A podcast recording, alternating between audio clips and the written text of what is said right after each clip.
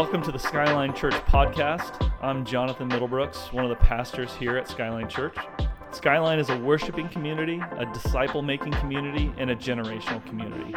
We're committed to seeing revival in our city, sparked through the presence of Jesus and the power of the Holy Spirit.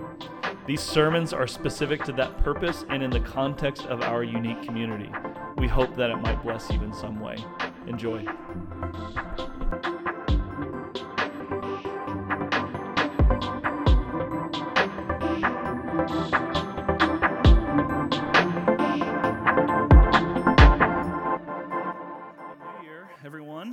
My name is Jonathan. If you don't know me, I'm one of the pastors here, and excited to share. I'm trying to think of the last time we had a New Year Sunday, uh, but they're always fun, and I always because uh, they're usually just kind of like a one-off sermon. We're not in a series. It's just kind of like, all right, Lord, what do you want to say today? What should we talk about? And um, if you if you know anything about me and my life, one of the things I really enjoy doing is I enjoy uh, being intentional about life. I enjoy uh, reflecting on my life, thinking deeply about uh, who I am and what I do and why I do what I do, how to get better, right? Um, and so it's interesting, the last couple years, Annie and I had been gone on New Year's, on New Year's Eve, New Year's Day, and we'd get back like the 3rd or 4th of January, and I was just like, Annie, we can't do that anymore because I feel like my year's already started and it messes up like all the stuff I want to think about before the year starts and how I like want to hit the ground running when the year starts to be intentional and do all this stuff. And, and so I was like, this year we've got to be in town on New Year's, on New Year's Eve and New Year's Day so that I can feel good about the year, right? Like, does anybody else feel that way? Like, if you're out of town, you just feel like the year started. I don't know if I should try anything new. I, I mean, it's just weird. I'm weird that way. And so I've been thinking a lot about that um, and, and these things. And Annie had come across this book uh, recently, and she shared three things out of this book that I want to share with you today that are just super practical as you look ahead uh, to the year ahead of you. And then I think uh, I'm going to back up with scripture as far as um, uh, being something that's true in a really deep way. And I think the book was called The Power of Moments. Is that right? The Power of Moments. And it had three things in this, and this is going to be short and super practical today, and hopefully you'll be able to take something with you to think about as you go into this year of 2023. But the three things that said that really impacted me uh, uh, for my life, but also like as a parent to think about as, I, as I'm parenting children, as I'm working with people, as I'm building a team, all these kinds of things. And it was three things. It was that transitions should be marked, milestones should be commemorated, and pits should be filled like as you walk through and i just she shared that with me i was just like oh it hit me so like in such a big way that uh, usually stuff i even like ah that's good info. I've heard that before. I've, and i was like oh man that's so true. And i started to think about this idea that transitions should be marked that milestones should be commemorated and pits should be filled. And what i realized is that most of the meaning in life is in the noticing of something meaningful having taken place and marking it commemorating it giving value to the event, to the process, um, to the day. And um, in life, in many ways, is really easy to kind of feel like your life is living you, not you're living your life. It's almost like this year. How many of you guys have ever had a year you just felt like that year happened to me? Anybody ever felt like, like man, it just flew by and I got to the end, I was like, whoa. And those years are always way less satisfying, right? than the years where it felt like, man, I was building something, I was working on something, I was improving at something.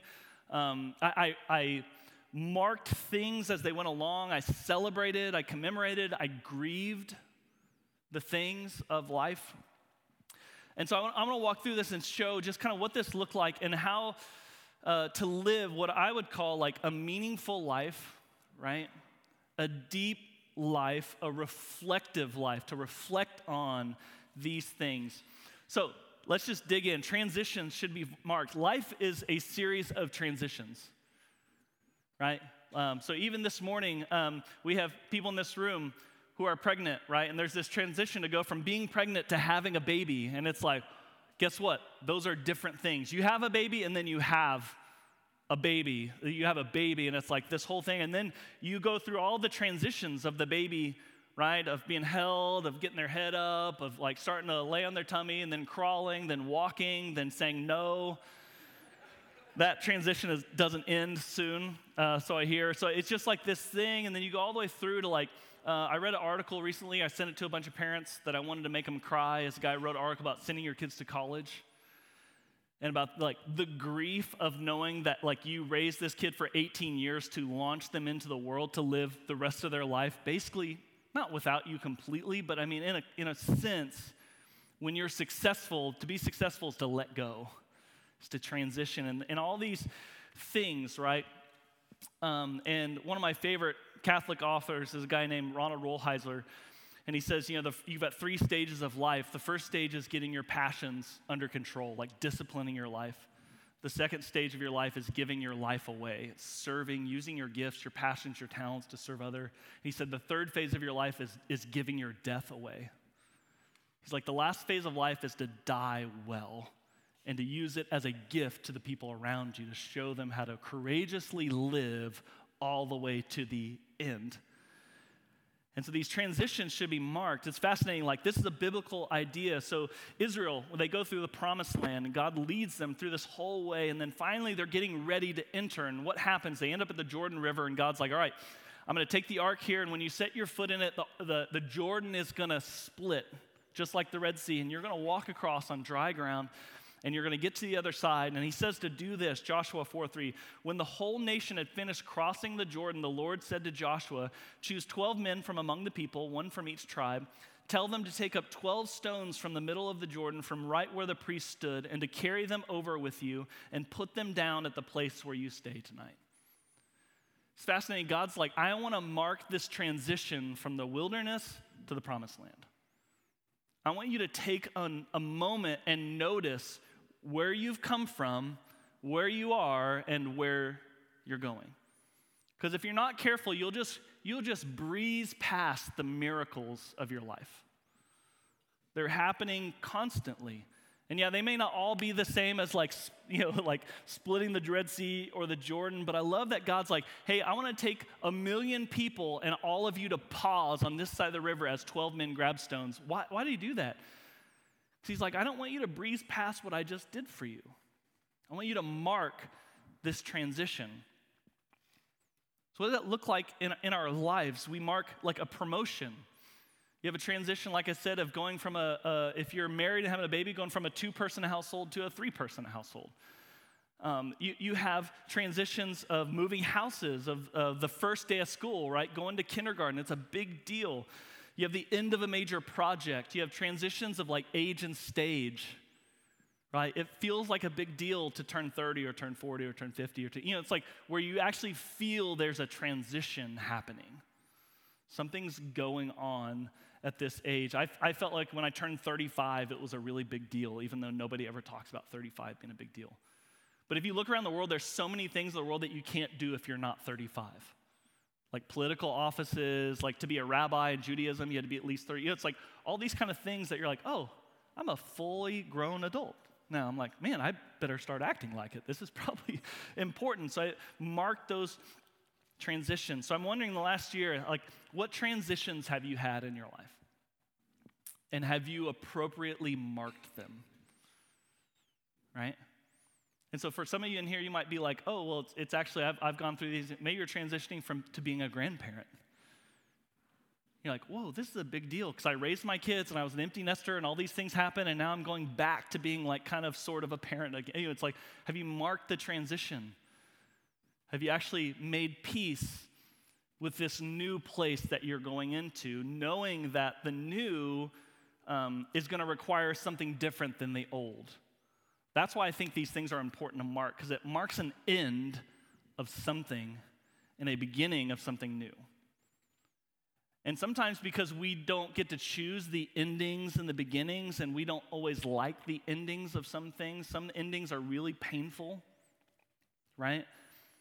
What we do is we try to ignore the transition and we try to just stuff it down. But guess what? It's gonna come out. You're gonna deal with this at some point. Um, Rob Reimer, who wrote the book Soul Care that we use uh, for our ministry here, he said this thing one time. He said, Pain, pain in your life is like a beach ball in the pool. Everybody play that game where you see how long you can stay on top of the beach ball, right? And you try to stuff it. He's like, the more you try to stuff it down, what happens? Sooner or later, it pops up He said, The problem is when it pops up, you don't control which direction it goes. So if you take the pain of your life or you take the experiences of your life, you just try to stuff them down, sooner or later they're going to come out and they're going to come out in ways that you cannot control. So what you do is instead you choose to like consciously mark these things and process them and talk about them and journal about them and get advice from wise counsel and say, what should I do? I'm in a transition. What should I do? So um, I was, um, if you guys remember, 2018, Annie and I, uh, we were going through a really hard season of life. I was turning 40. I'd been at Skyline for 10 years, um, and it had been 10 years since the death of my first wife. And it, it felt like just this super important thing. Like it felt like all this stuff, all these things were converging into this really important season of my life. So one of my mentors, a guy named John Tyson, I was like, hey, what do you think? He's like, I think you should take a sabbatical.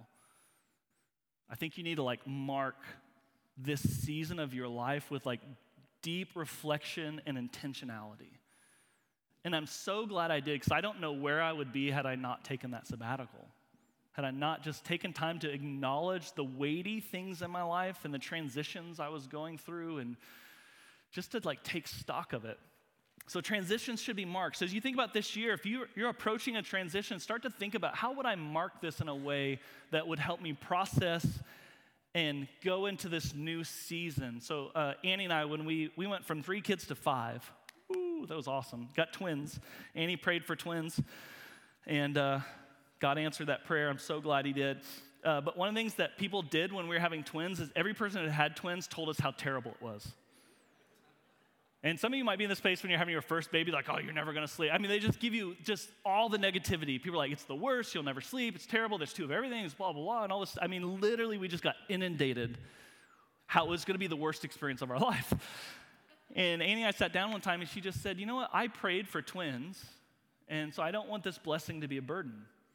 And so in that, that we just sat down and we made an agreement to never complain about twins, having twins. We just said, we are never going to complain about these babies, about the work, about the effort, about the money. And we never did. And you know what? It was the easiest transition we had of any babies coming home. And we, we did two weeks in the NICU where Annie's there every day for 16 hours. I'm at home with three kids. Smooth sailing, no fighting, no fuss. Just thank you, Jesus, for these little babies. What a joy, what a privilege to get two for one, as Annie said, two for one pregnancy. Was, she, she was awesome. So these transitions, if you mark them, you'll actually be able to start to like think through how do we enter the new season. And God gave Israel, they're entering this new season, He gave them marching orders for the new season. They had to be ready for the new, right? So the second thing, milestones should be commemorated. When you hit a milestone, you should commemorate it and celebrate it. We should be people of celebration. The Bible is full of God saying, On this day, I want you to do these things to celebrate who I am and what I've done. Whether it's forgiveness of sins, or it's grain, or it's the promised land, or it's uh, Hanukkah, it's never ending oil in the temple. God's like, Look at all that I've done. You should be a people of joy commemorate things, commemorate the milestones of graduation, retirement, completion of a goal, even small things that, that you've reached a milestone, you've lost some weight, right? Whatever it is, like you've just made a, something for yourself, commemorate it. Genesis 28, Jacob awakes from his sleep. He thought, Surely the Lord is in this place, and I was not aware of it. He was afraid and said, How awesome is this place? This is none other than the house of God. This is the gate of heaven. Early the next morning, Jacob took the stone he had placed under his head and set it up as a pillar and poured oil on top of it. He called that place Bethel. So, so Jacob commemorates the action of God in his life. And if you guys ever get the pleasure of going to Israel, one of my favorite things I did uh, we, I took this weird trip where we did mostly hiking. So most people just ride in tour buses all day long. We would hike 12 to 15 miles a day around the countryside, which gets you a long ways in Israel. It's only like 90 miles long. Um, and you're just walking through the countryside and you just walk up to these giant stone pillars that are just standing there. There's no markings. You don't have no idea. And I asked the guy, how, how old are they? He's like, they think those stones are 2,000, 3,000 years old.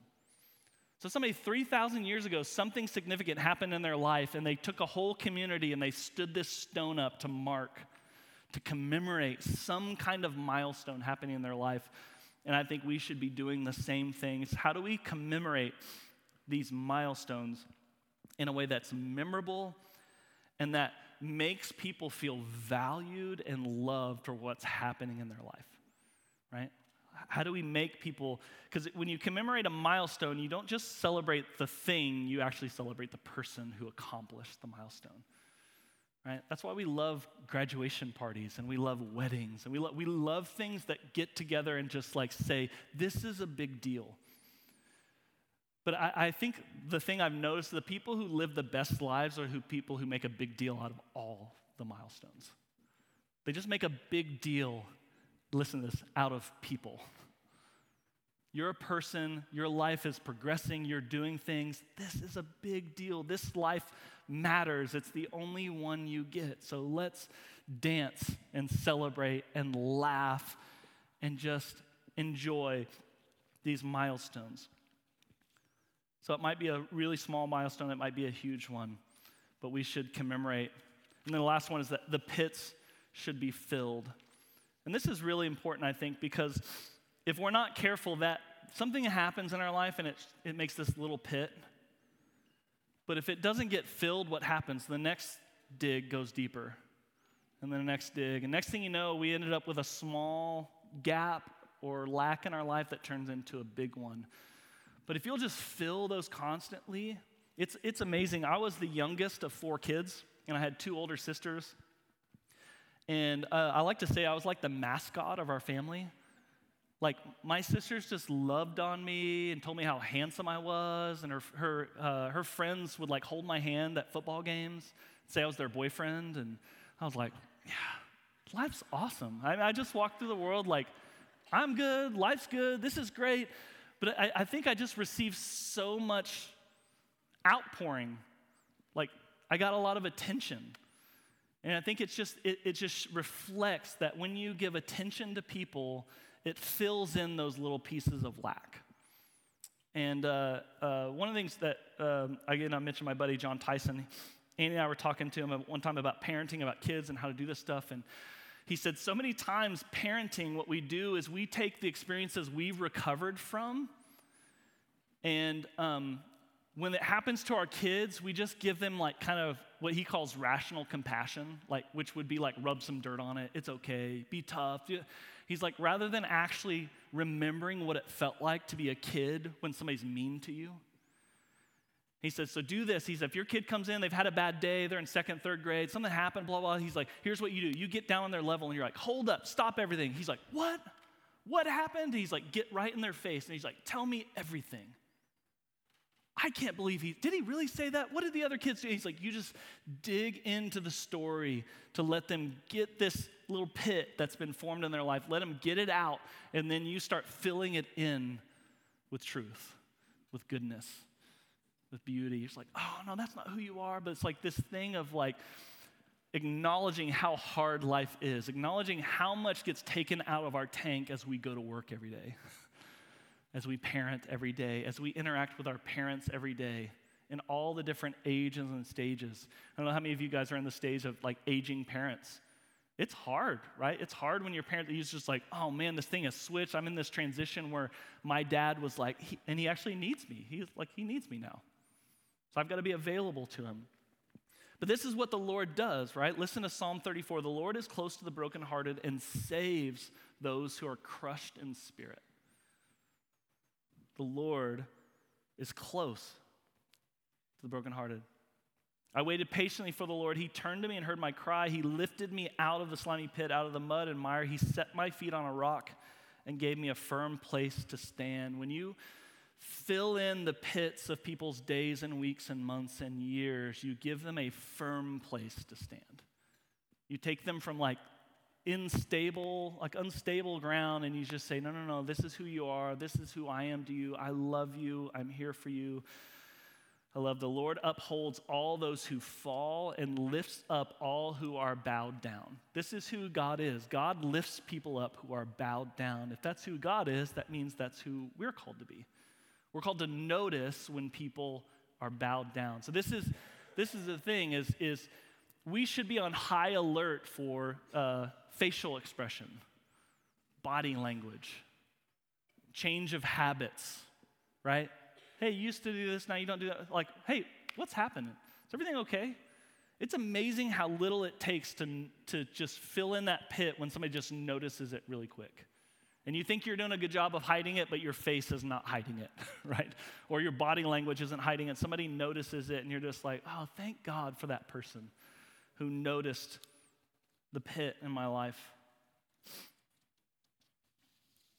The Psalms is just full of this kind of thing. Oh Lord, I called to you for help and you healed me. You brought me up from the grave. You spared me from going down to the pit. 1 Corinthians 14, 3. This is why we value the prophetic ministry so much. Here's what 1 Corinthians 14 says about prophecy. But everyone who prophesies speaks to men for their strengthening, encouraging, and comfort. When the Holy Spirit speaks through you to somebody else, it's almost always to fill in a, a, pit. It's like noticing a low place in somebody's life and speaking into them comfort, encouragement, and strength. So, what does this look like? This looks like dealing with criticism, the loss of a loved one, conflict with friends or family, struggle with confidence. It's just noticing that someone has a lack in their life and asking God how you might help fill it. But these are just like really simple practices, but they all are built on a, on a real foundation, and it's this it's noticing. That's it. Christians should be expert noticers. Because Christians are ones who are dying to self, right? Which means we're taking our eyes off of ourselves and we're lifting them and we're noticing what's happening in the world. What God is doing and what's happening in people's lives. We're noticing. Annie's mom, uh, her our nephew Bon one time said, uh, I think Grammy went to the school of noticing because she notices details. I mean, like little things. She just notices. I don't notice details at all. I'll ignore stuff. I don't. I, I, I like the big picture. She notices details. So I think that noticing actually separates people from like living a life of joy or living a life without joy. Because joy is really just about noticing the good and the true and the beautiful in all the places of life. And when you notice it, it sparks in you something that's like, oh, that's good. Look at the sky, look at the trees, look at the mountains, look at that mom playing with her son in the, in the park. Oh, oh, isn't that beautiful? Right? Like it's just noticing. And then what you do is you take your noticing and you turn it into intention And you say, because I noticed that, I'm going to actually start to move toward action. The first thing happens, I intend. But we can't stop at intention. You have to turn your intention into action. And it's interesting because this, this, noticing thing, I, I, I've noticed my noticing, right? Uh, I had a friend one time, I was at a Thunder game, and I'm watching the Thunder game, and he texts me. And he's like, Do you even like basketball? And I was like, That's a weird text out of, out of nowhere. And I'm like, what are you talking about? He's like, I'm sitting across the court and I'm watching you watch the game and you haven't clapped one time. And it struck me and I was like, oh yeah, that's weird. It's because I watch basketball different than most other people watch it. Because I'm, I'm watching like the nuances and I'm watching for things. So like when a guy's got an open three pointer and the guy's running out towards him, right? You know, we would call that he's closing out on the shooter. So you're just watching the play. I'm watching his feet, right? Is he chopping his feet? Is he ready if the guy pump fakes him, go around? Which foot is ahead? Because that tells you whether they're pushing him to the middle or they're pushing him to the baseline. What's happening? I'm noticing these little details and I enjoy the intricacies of the game, which means sometimes I miss the big picture in basketball. Like I don't enjoy it as much as other people do because I'm like, oh, that was a good play, but he missed this, right? Wow, I messed up because you're always trying to improve, you're always trying to get better. But it's this noticing the little things. I, I want to take the noticing I do in basketball and apply it to my life better. I want to notice the little things about people, about their days and their lives, and acknowledge them, mark them, commemorate them, fill them in. One person said this, a Jewish writer said, The burning bush was not the miracle, it was a test to find out whether Moses could pay attention to something for more than a few minutes. When Moses did, God spoke.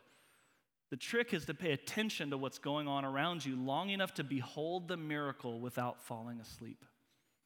There's another world within this one whenever we pay attention. But that word pay is important. Attention is costly.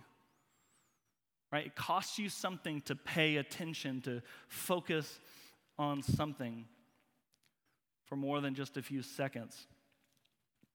And so at the bottom of this, this idea, here's these practical things. Transitions should be marked, milestones should be commemorated, pits should be filled in. But above, uh, under all that is this idea of paying attention. Frederick Buechner said it this way It almost seems to me, before the Bible says anything else, it's saying that how important it is to be alive and to pay attention to being alive.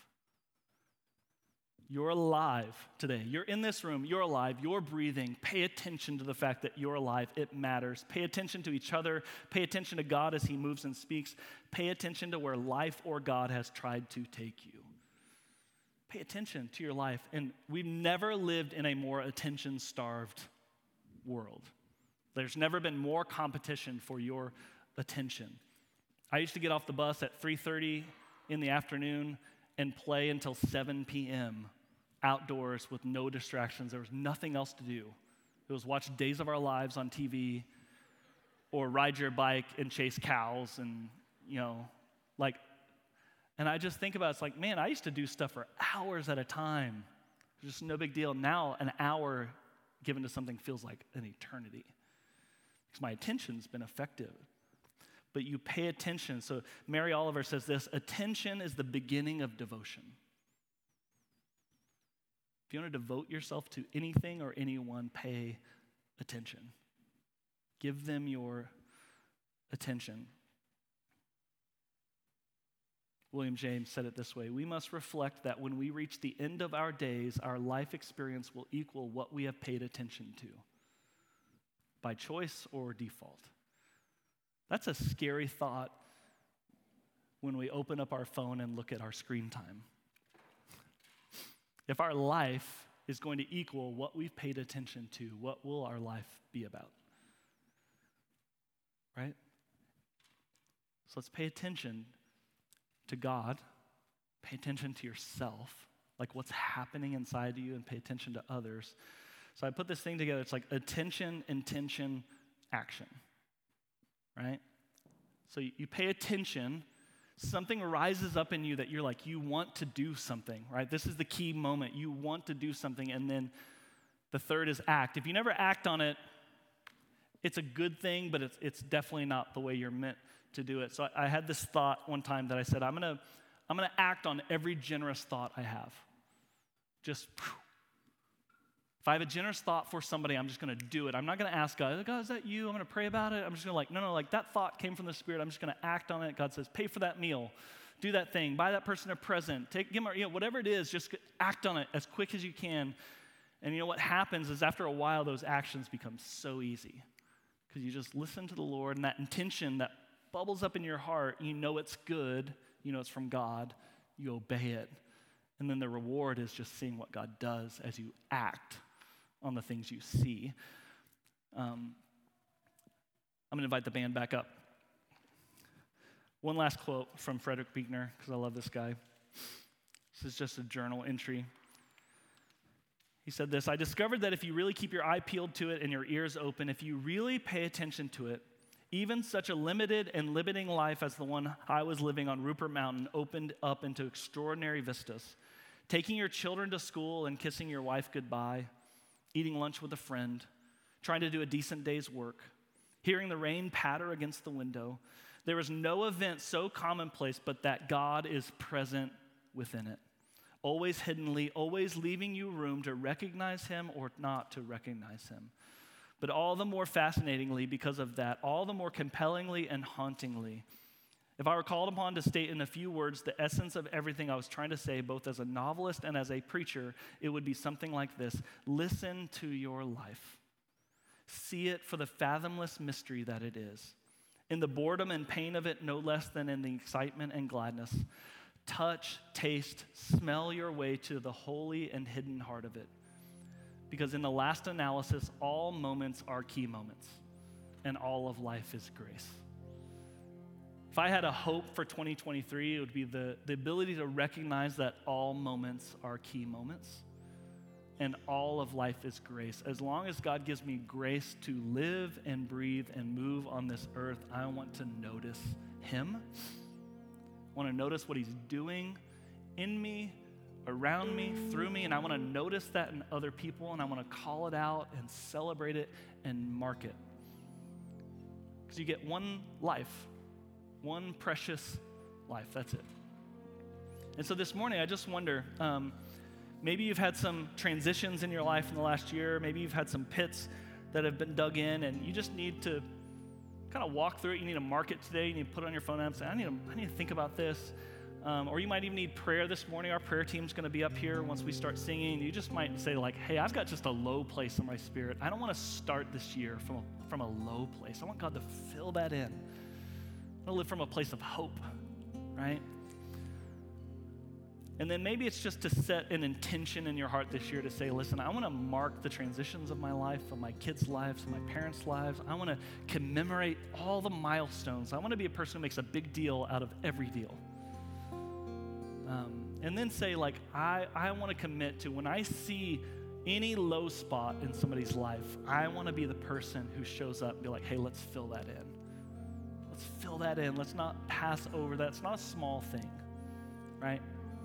all moments are key moments. Would you stand to your feet? I'm going to pray for us. Prayer team's going to come up here if you need prayer for anything. So, would you just pray with me? God, we just love you so much. Jesus, I thank you for truth, and I thank you for your word. I thank you that you say, even though our life is like a vapor, it's like the grass of the field, in the scheme of eternity, it's so short, and yet it's so important to you so important to you. The things that you are doing in people's lives in the Bible were so important. You asked them to mark them over and over again. You gave them ways to celebrate and to grieve, um, to reflect. And so, God, I pray just for us today in, in a world that feels like it's moving so fast and it's so easy to live unintentionally. I pray that you would shape our hearts to notice, to notice, to see the beauty of this life, to not ignore the pain of this life, and to capture, Lord, how holy and sacred every single moment of every single day is because we live before your face. Coram Deo. We live before the face of God. He sees, He knows, He's watching, He's with us. So for 2023, God, would you come and be near to us? Yeah, and would you turn our attention in uh, attention into intention and turn our attention into action that glorifies you, builds the kingdom and blesses the world. In Jesus name. Amen. We're going to sing. You can come up for prayer if you need it.